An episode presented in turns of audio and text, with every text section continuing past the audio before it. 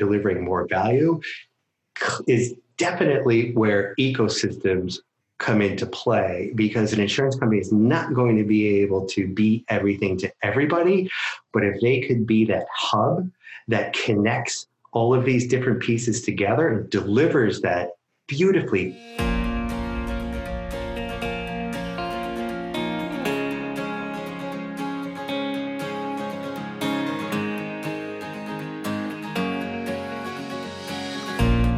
Well, another week flies past, and here we are again. Or if this is the first time you've come across us, then welcome. You are part of a rapidly growing audience. Matthew Grant here, one of the partners at Instech London, and your host for our podcast. Now, if you have only just found us recently and haven't taken a look at the other 89 guests we've had on the podcast, then I'm sure you will find something of interest. We've had many leaders in insurance, technology, investment, insurtech, influencers a lot uh, and not just from the UK. Many of our guests these days are from the US, Europe, and further afield. Of course, you can either scroll down through the list on whatever device you're listening on, but you might find it easier to head over to our website at www.instechlondon, where we have a whole section dedicated to the podcast, often with additional materials such as summaries of our interviews and links to other information you might find useful. But don't leave us just yet, as I've got a great guest coming up in a minute Tony Grosso, who is VP of Marketing and Communications for the EIS Group. Now, Tony brings together experience in IT, he started his own business, and he spent quite a few years in marketing. And EIS joined us recently as a member of Instech London. And do hang in there to the end of the podcast to hear the story of how Tony discovered us. Plus, of course, some very useful perspectives on the whole concept of CoreTech and how that's likely to bridge the gap between legacy and insurtech. Now, we can't promise to make insurance itself fun here at Instech London, but we are having a crack at least enjoying talking about it. So, over to Tony.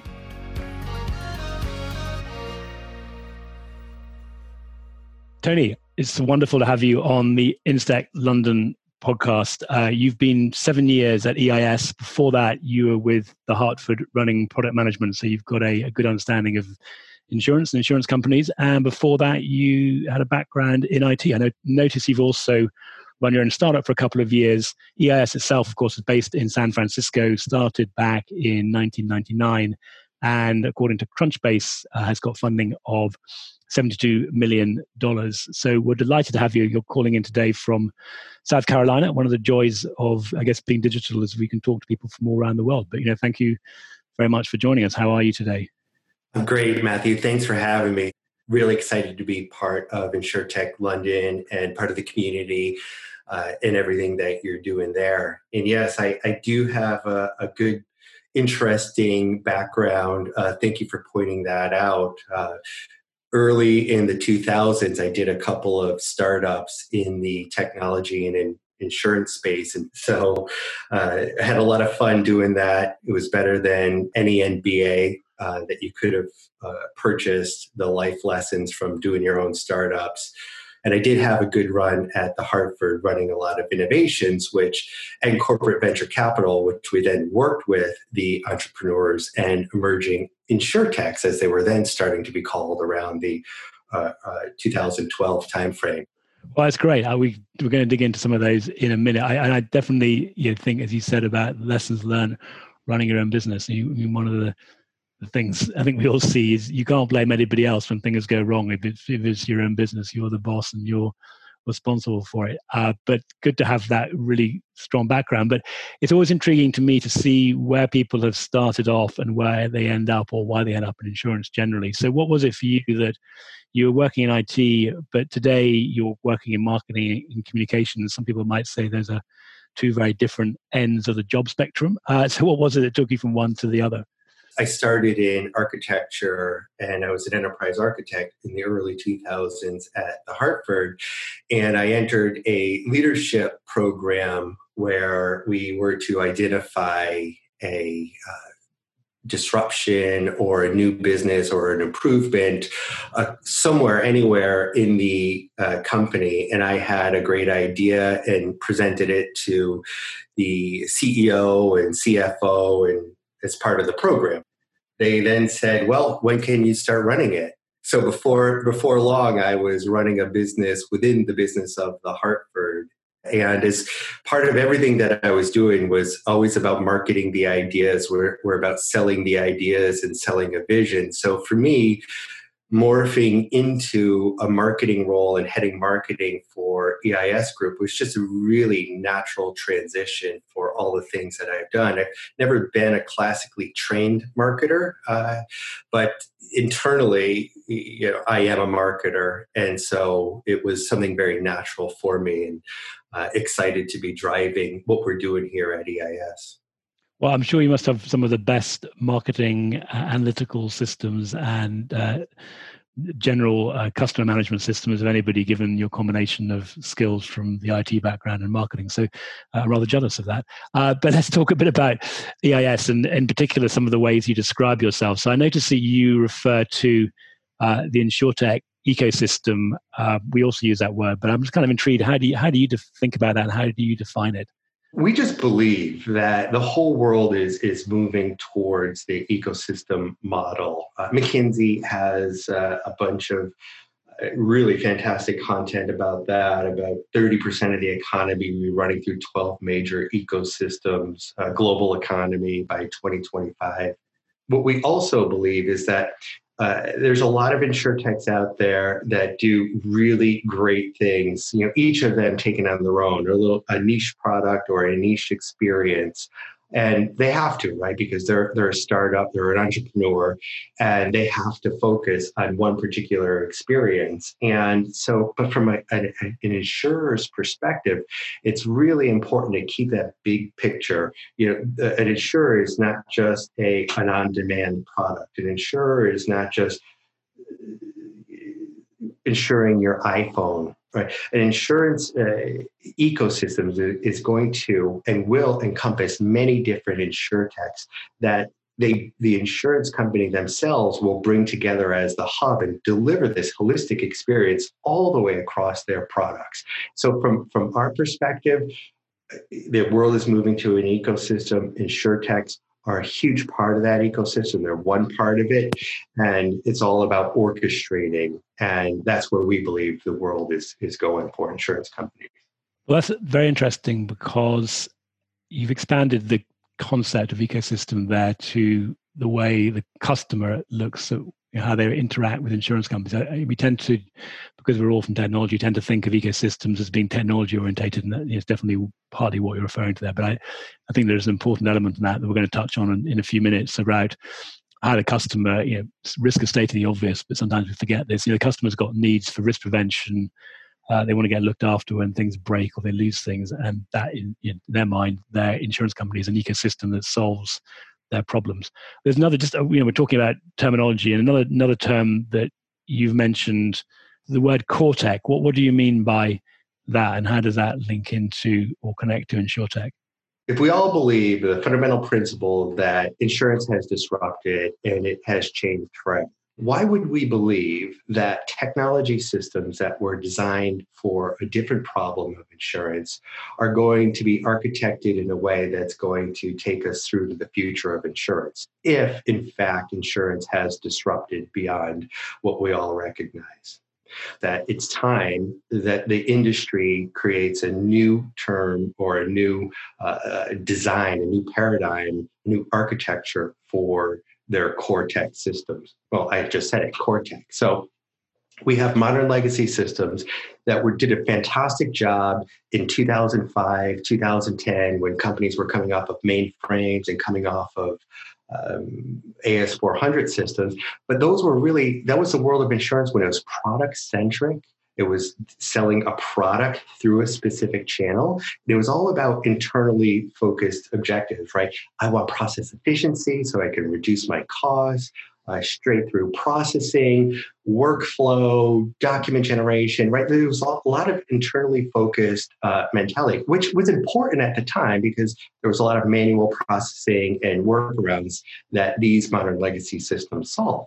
But the world is disrupted. It's now customer centric, it's now open, it's now ecosystem centric.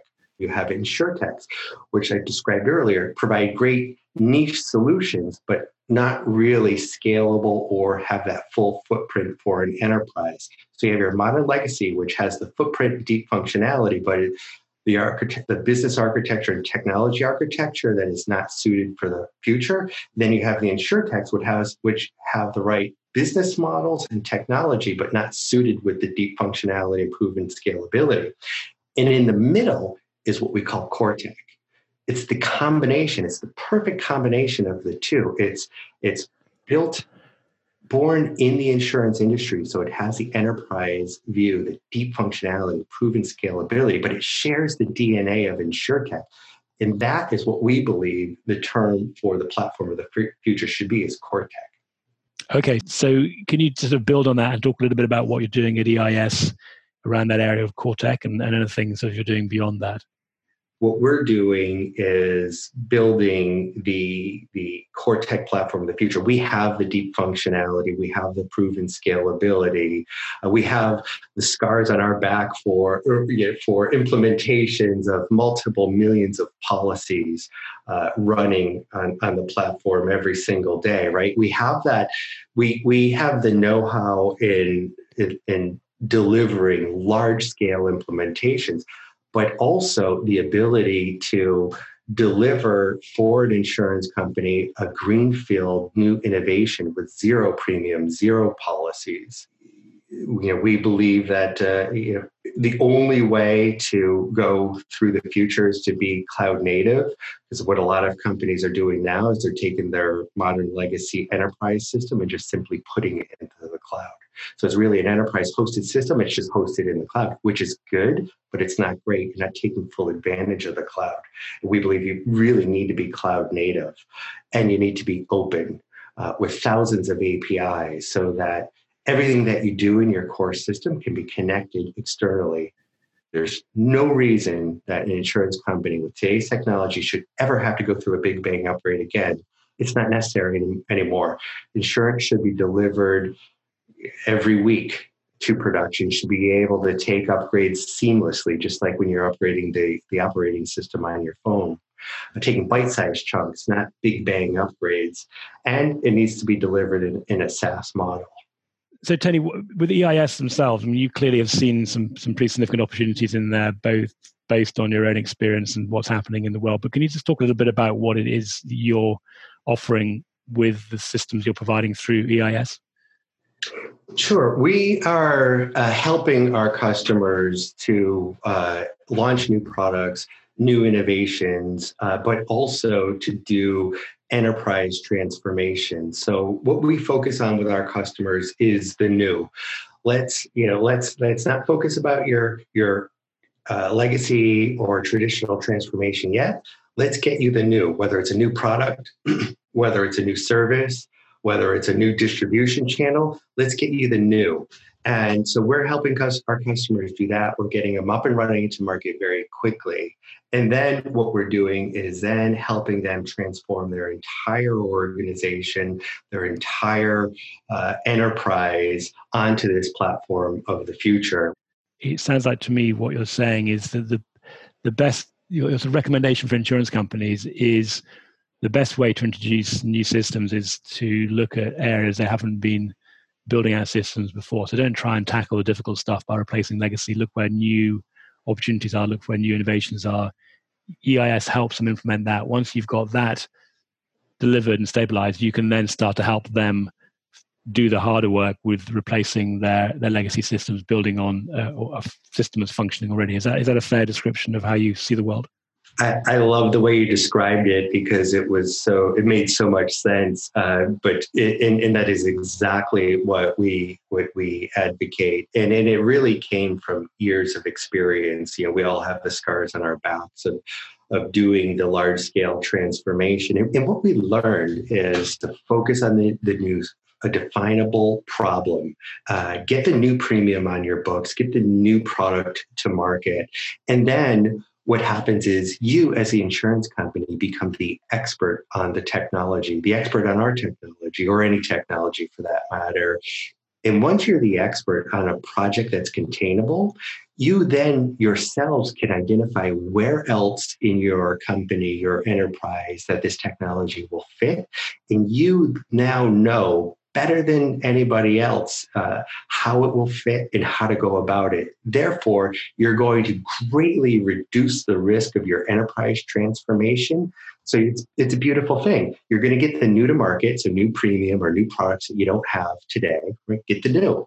And you become the expert and you de risk your enterprise transformation. And we've learned over the year, we have several customers doing that now. And pretty much most of the customers that we work with will follow this pattern and they're they're now doing tremendous things and they've moved beyond greenfield and they are now doing enterprise transformation and just talking then about how insurance companies themselves are innovating i mean this is one of the big challenges many of them have in terms of where they look to bring innovation in i think where a number have struggled with their own innovation teams trying to change existing businesses but are you seeing now that the insurance companies themselves are recognizing, you know, almost independently of that point about changing technology, but the the benefit of innovating in these new greenfield initiatives for uh, presumably new product lines, new customers, new lines of business. Yeah, are they starting to be more effective in terms of speed to market and how they're working with people to do to do that, or is it are we still seeing some of the challenges for the existing insurance companies to truly embrace innovation in those areas? I don't think that there's a challenge anymore of in, embracing innovation. I think it's a, it's a given uh, at this point. But what's now becoming critical is what you said about speed. And speed, we believe, can be your competitive weapon with the right technology. Well, I want to come back and talk about speed in a minute because that is it, it is more than just a word, uh, and it means a lot of different things. I just wanted to talk a bit about your your clients because it's always helpful to get some reality around you know who people are working with. So you operate in life and health. You're also operating in P&C. I notice you do work with AIG, CSAA, Liberty Mutual. Are, are there any other companies you can talk about? Any examples you can give of what you're doing with any of those clients? Let me give you two really, really exciting ones. So Liberty Mutual, who is just a fantastic company. I mean, their their IT department at Liberty Mutual is the best I have ever I have ever seen. These guys are and gals. They are super technologists and uh, just an exciting uh, place to be. And they have taken our platform across the globe, across uh, multiple lines of business, across uh, uh, A&H, accident and health, uh, P&C, renters, auto, home. They are uh, now, and, and started in North America, delivering the new that I talked about, delivering the new in record time. And they've now taken it to Ireland and Spain, and uh, they are running multiple countries on a single instance. And from what I've been told, is uh, uh, something that's not very common in uh, the European market. Certainly, insurers run on multiple countries, uh, but not but on different instances. I'd also love to talk about tower insurance. We'll come back to that in a second. I just want to make sure we pick up on that single instance. Um, I'm pretty sure I know what that means, but I don't want to go down the wrong track. So, for those that are listening and don't quite understand what single instance means versus multiple instance, can you can you just describe what that means in practice in terms of how the software is being deployed? You install the system one time, and you have a, a product that uh, knows where it lives. And what I mean by that, uh, you have an auto product. It knows uh, when it's being delivered in Ireland, for example, it knows the rules and the regulations and the pricing for Ireland.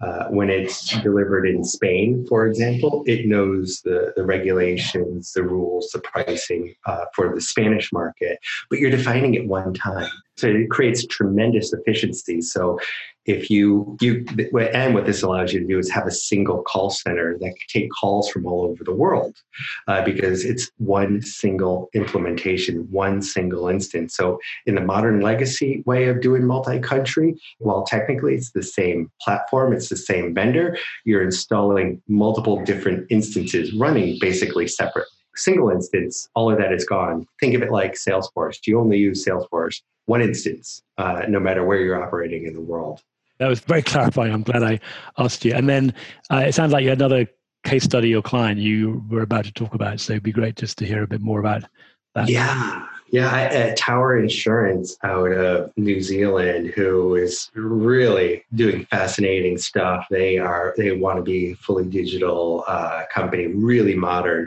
and so they're selling direct to consumer like many other companies, but they're also selling their insurance through Trade Me Insurance. So uh, in an ecosystem world. So if you're not familiar with Trade Me Insurance, Trade or Trade Me, Trade Me is the eBay of New Zealand, and they have different marketplaces.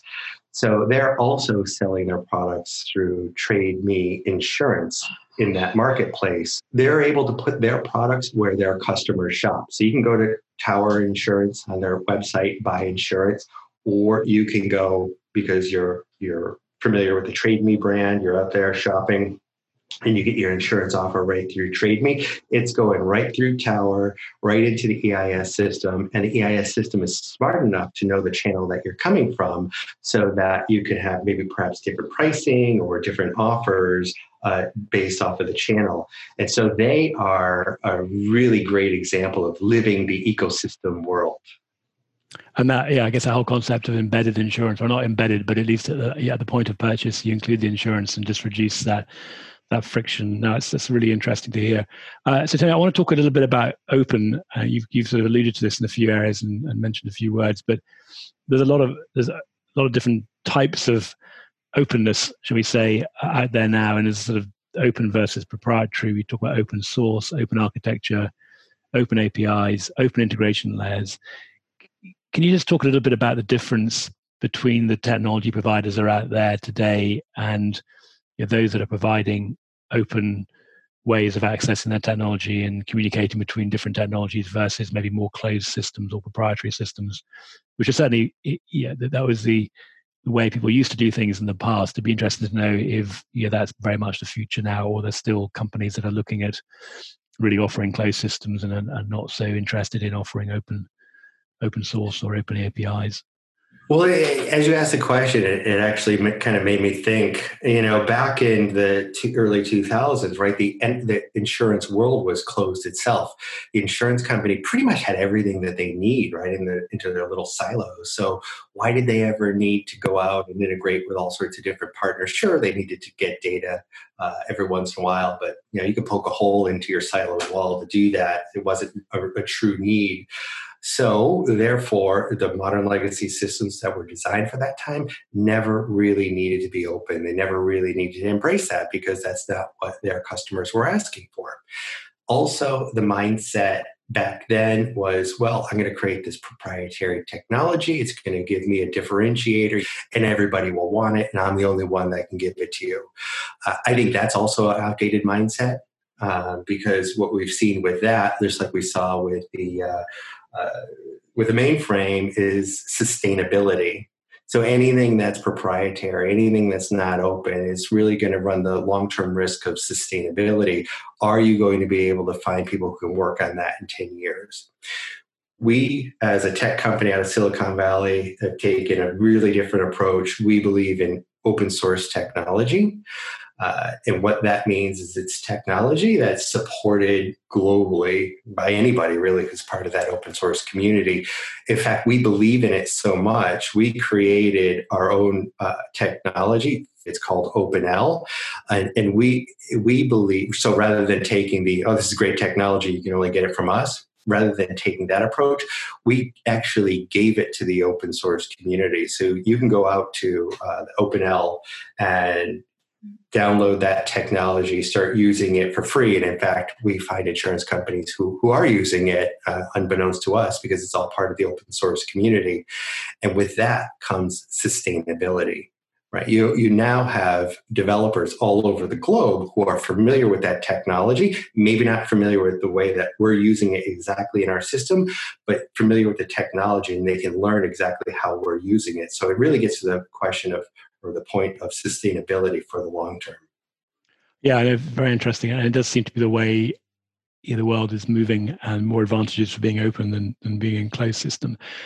We talked briefly earlier on about speed, and speed means lots of things, but I think what we both agreed on, we spoke earlier, was that to get ahead these days, there isn't time for organizations, whether they're startups or wherever they are, to build businesses without really early stage proof points and actually fairly quickly being able to help insurance organizations get some real value. And, I tend to think about it as a sort of 12 month maximum time period because that's the, the way the, the heartbeat of the insurance industry works. But you've talked about speed quite a bit. What does it mean for you uh, generally and also with what you're doing at, at EIS?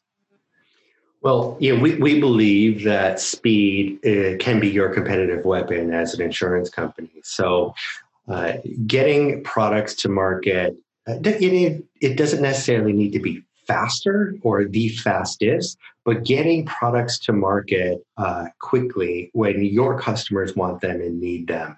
And with the technology of today, with the core tech technology that's ba- that's delivered on DevOps, uh, which is really deploying on demand, eliminating that big bang upgrade, deploying changes to market daily uh, that weekly, monthly, whatever the case may be, the low code, no code model really brings that speed paradigm, uh, uh, gives you that competitive weapon.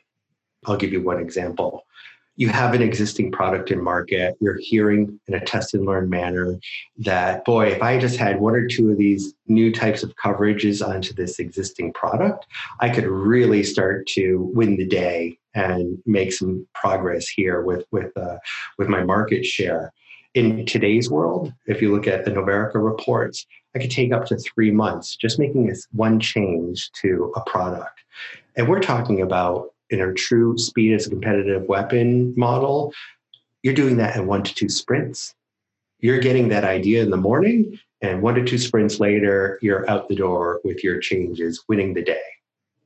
And by sprints, you're thinking about the sort of what's a two, three week sprint period for an agile methodology, or is that even just faster with the? With uh, no, that, that's correct. Yeah. You're, you're correct. Yeah. Good. Uh, I said that's really interesting. Now, the other thing you talk about, which I think is a great phrase to sort of throw around to show your you, you, you're kind of up there with the latest technology is uh, thousands of APIs running in, in a headless function. Um, so what does what does that actually mean as well? It, it, took me a little time to get used to that as our engineers started using that. Uh, we have one demo, we call it the headless demo. And I'm like, how do you demo something that's headless? um, so, but it goes like this everything that you do in a platform, a CoreTech platform, all the rules, the products that you create are now available through any system of engagement. So no longer do you need to use our uh, user screens or our own apps or um, chatbots or anything like that. Because everything is so accessible through an API, what it allows our customers to do is focus on building the front end.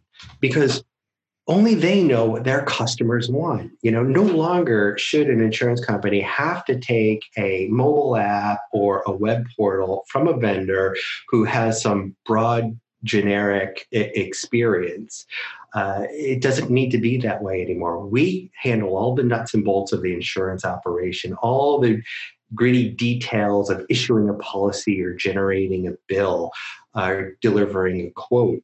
Uh, and we expose all of that through a really simple APIs that are that are, persona based. So that what it allows our customers to do is they can then focus their engineers and their talent on building the experience that is right for their customer.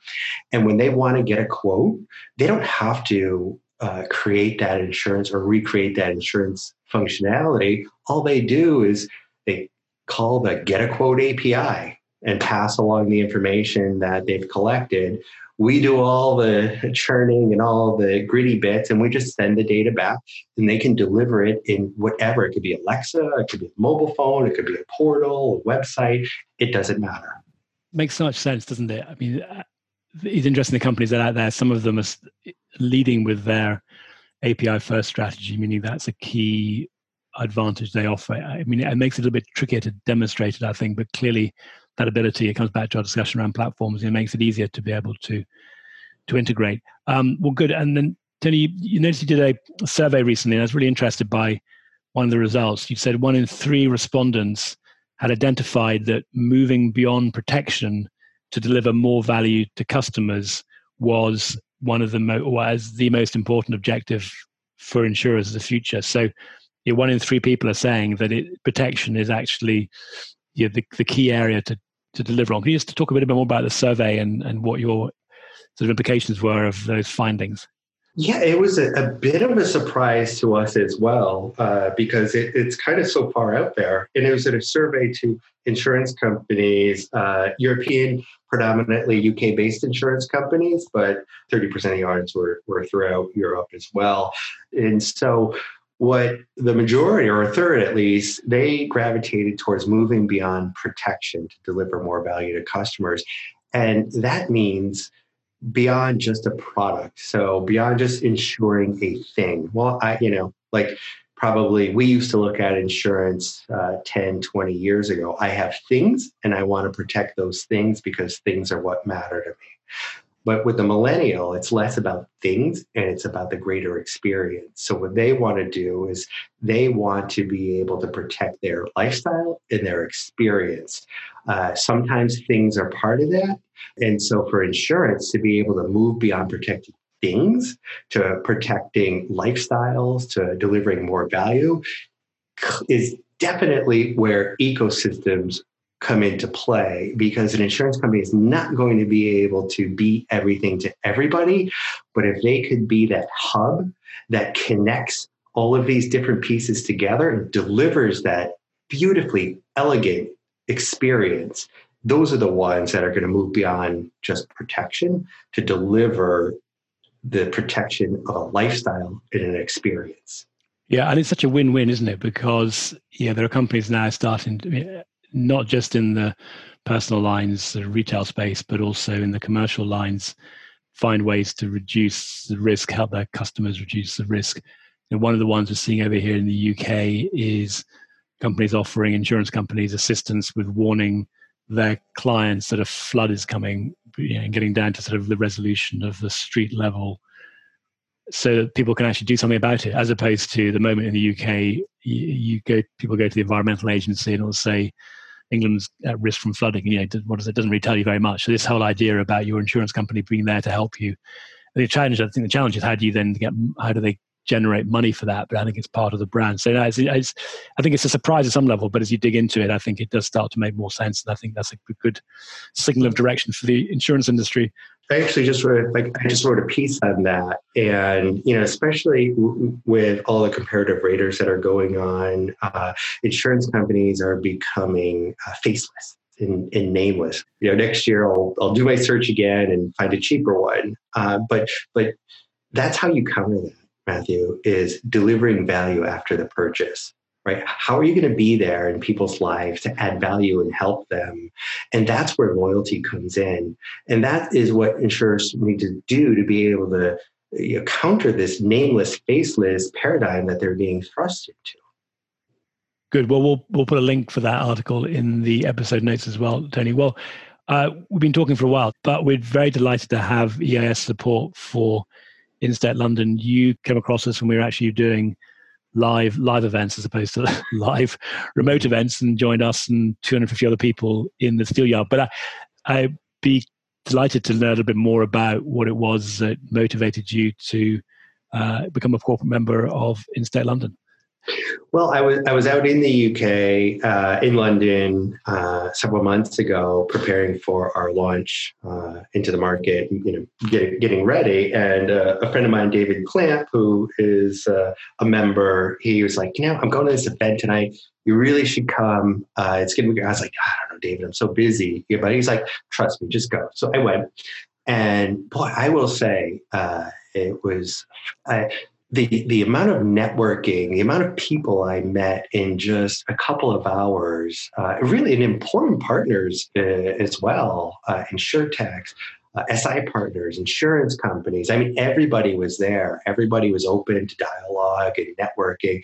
I was having a great time and a few great beers, and uh, then at the end of the night, David's like, well, you know, get up on stage. It's an open mic, basically. So I was like, I don't know. So he pushes me up on stage. I give a, you know, a one minute overview of, of who we are. And, and then I get more connections from that. So it was really yeah, I was so glad that uh, David pushed me to go, and I was so glad to have gone. And I really enjoy being part of that community, uh, and now the online community, and hopefully soon enough the um, in-person community. Yeah, well, that was tremendous. So thank, thank you for that support. And uh, David's a good friend of ours. But yeah, I mean, people have they've had all sorts of interesting experiences from standing up on stage. They found capacity, capital, employers. Uh, I say partners, but I don't think anybody's found a romantic partner yet. But maybe they have. uh, but who knows? But you mentioned also in there, of course, you shouldn't forget your UK launch and you uh, you've announced that on the 20th of May, which was quite gutsy given what we've all been going through. Uh, obviously, that had been planned for a while, but can you just talk a little bit about what your uh, aspirations are for your launch into the UK and and also a bit about the timing as well? Well, we've been looking at the UK market and Europe uh, holistically for over a year. So I spent a good amount of time last year in the market evaluating, talking to hundreds of people, insurance companies, analysts, uh, system integrators. And what I've learned in that time is that innovation is strong in Europe and especially strong in the UK. The disruption that is taking place is very similar to the disruptions that we're helping carriers navigate through in North America. And so we looked at it as a, a natural uh, expansion of our company. And in fact, I think 70% of our employees, we have a thousand employees, I think uh, 60 to 70% are uh, in Europe already. Uh, that's where we do all of our development and our service implementation folks. They're all in Europe. And so for us, it was very natural. And yeah, the timing, uh, the timing was, was challenging, but quite honestly, we believe that we have to earn our spot in the market. So we're starting with brand recognition uh, adding value to the community, participating in organizations like Instech London, being a thought leader, adding value, and then we believe the opportunities will come. Excellent. Well, we look forward to hearing more about that success story and checking back in uh, in the near future.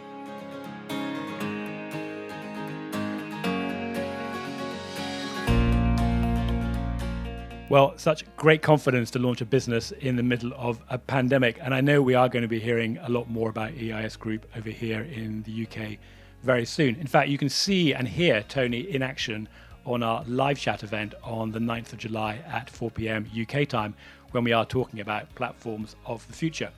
Uh, one final request if you haven't already found and signed up to our newsletter, then please do give it a go. It's the yellow button on the top right of the website at www instech.london.